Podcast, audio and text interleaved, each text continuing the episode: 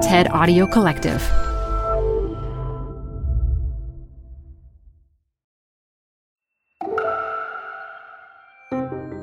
You're listening to TED Talks Daily. I'm Elise Hu. 80% of all the biodiversity in the world is within indigenous territories. And yet, indigenous communities don't always have that much say when it comes to protecting the lands or forests they inhabit. In her 2022 talk at TED at Nia Tero Salon, environmental activist Jupta Itoewaki reminds us how indigenous peoples protect the forests and their outsized importance in charting the planet's future. Moro kamanata wikito. I'm an indigenous woman from the Amazon rainforest. I don't look indigenous, do I? You're indigenous? People always ask me. But don't worry, I get that a lot. I bet you expected an exotic indigenous woman with a painted face and feathers in her hair. Probably a bow and arrow, too. Well, today I won't be talking about the looks of indigenous people. Today I want to talk to you about indigenous perspective, what that means, and how it can help save, change this world. So I come from Suriname, the only Dutch speaking country in South America. It is also known as the greenest country in the world right now. You didn't know this now, did you? Suriname is still 93% pristine forest with a population less than 600,000 people. I come from the south of Suriname, near the border with Brazil and French Guiana. I am from Amazonia, I am Wayana. I was born in a small settlement with 150 Wayana people. My start in life was complicated. You see, in our culture, when your partner died, you had to wait at least two years before you started a new relationship, my grandmother told me. When my father's wife died, he decided that he couldn't wait anymore and took a new lover. My mother, who was at that time only 16 years old, and got pregnant.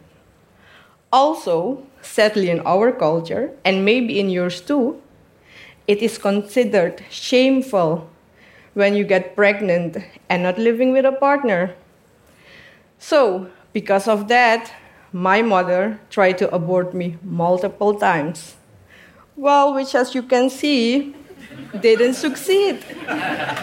It did left me with some health problems, but I survived. My, I was called for a very long time Anuritpa, which literally means trash. My father denied that he was my father because of pressure from his family. But luckily, my mother parents decided to raise me. Even so, it was hard as I was constantly treated as trash by the rest of my community. So when I was five years old, my grandparents, especially my grandmother, she decided that it was in my best interest that I go to the capital of Suriname to get an education to make something of my life. So I packed my little suitcase. I stepped on a plane with a family friend I barely know for the first time in my life and left my village. I remember being determined at only five years old that I was going to go back to show them that I was more than trash. This family friend of, my, of ours and his wife, they became my foster parents. And I have been the second daughter that my foster parents always wanted and my foster family are from a tribal people called Samaka, and they live as indigenous people.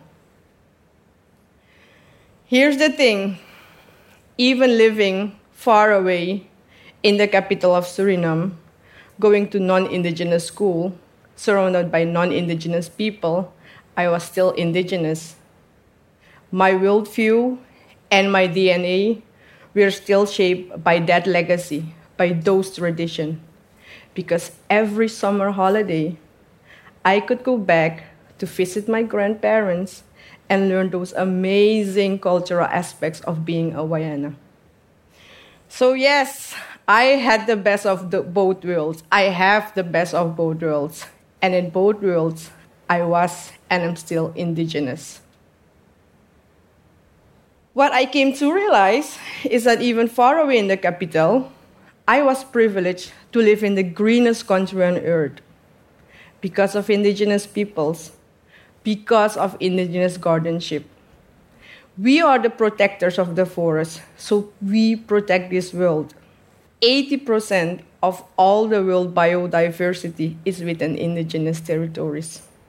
Let me repeat that in case you didn't get that.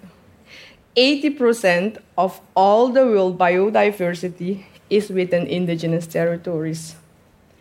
The Amazon, where I come from, is more home to plant and animal species than any other terrestrial ecosystem on this planet, including 14,000 40,000 plant species, 2,200 fish, 427 mammals, one in 10 of the world bird species live in the Amazon, which has been inhabited by indigenous people for thousands of years. Now, try to imagine when non indigenous people come to my community to try to teach us about sustainable forest management or conservation. We are the forest we breathe the forest. We cannot even translate sustainable forest management in our own language. Because to us, it's simply a way of living. We are the protectors of the forest. It is because of us that the world has any forest left to protect. I believe, we believe, that protecting the planet should be done by indigenous people that has been doing so all along. That is why the work that I'm doing with my community is so important. I'm no longer trash, I'm recycled.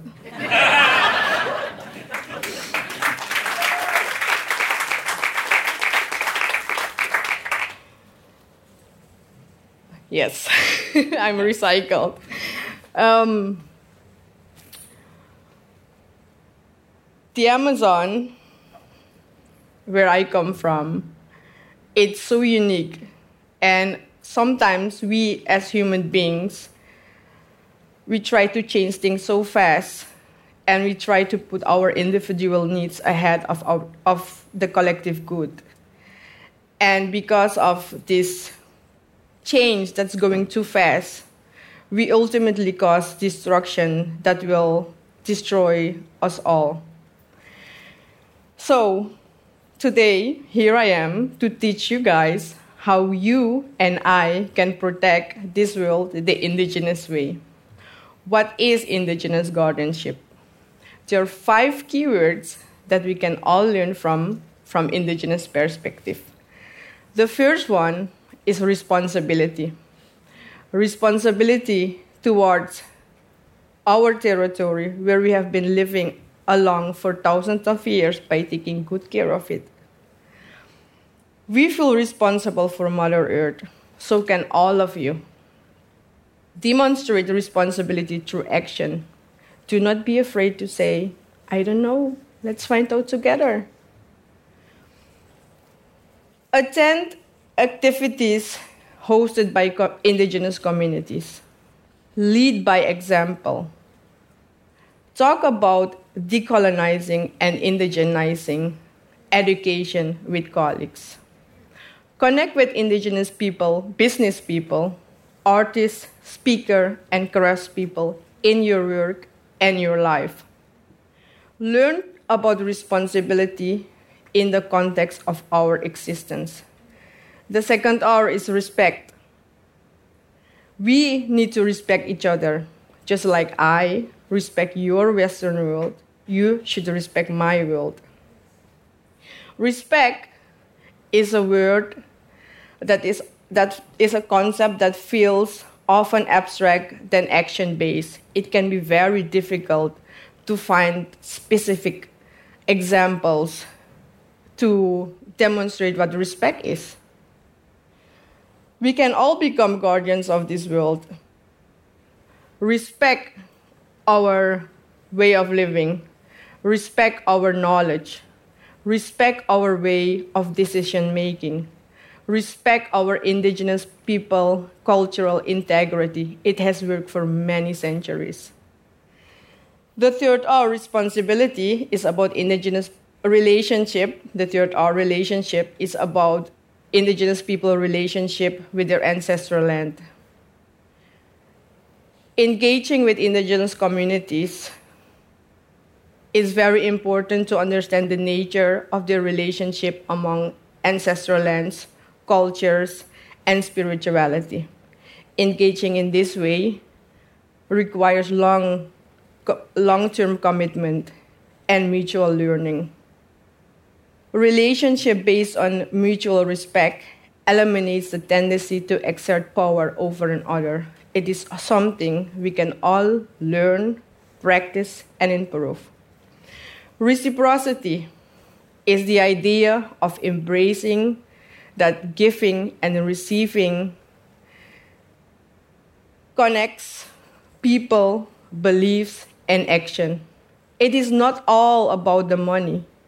And those who have resources don't have all the power. They shouldn't have all the power. Giving and receiving from the earth endowments is also part of a virtuous healing principle. In this way, even the poorest indigenous community can give back to all of us. The last R, redistribution. Redistribution of our ancestral lands. My people, for instance, we don't have any legal recognized land rights because our ancestral lands have been distributed to third parties as concessions for mining and logging. 80% of the world remaining biodiversity is within indigenous communities, as I mentioned before. And it, is, it includes places that is essential for our global climate, our fresh water, and food security. These are places vital to all of us help in securing indigenous people land rights, join us, support us in our fight, making sure that indigenous people have the means to protect their lands. We can benefit all from that. Make sure that indigenous people have the economic power and the cultural independence so they can be successful in protecting defend, and govern their ancestral territories. So, initially, when my community threw me away as trash, they just thought that they were doing what was right. They thought that they were doing what was best because they learned those things from Western power, Western colonial powers and norms. And then they learn better. They learn that I also have important and unique values. And guess what? We're all doing the same thing with our planet. We are throwing it away, we're trashing it. Maybe only for a while because we didn't know any better. Just to realize how much we all need the earth because it uniquely contributes to our lives and it sustains us. A healthier relationship is key. A healthier relationship with indigenous peoples is key to a healthier relationship with the planet that we as indigenous people protect. And then we can all be recycled and we can thrive and survive on this planet that we call Earth. Thank you.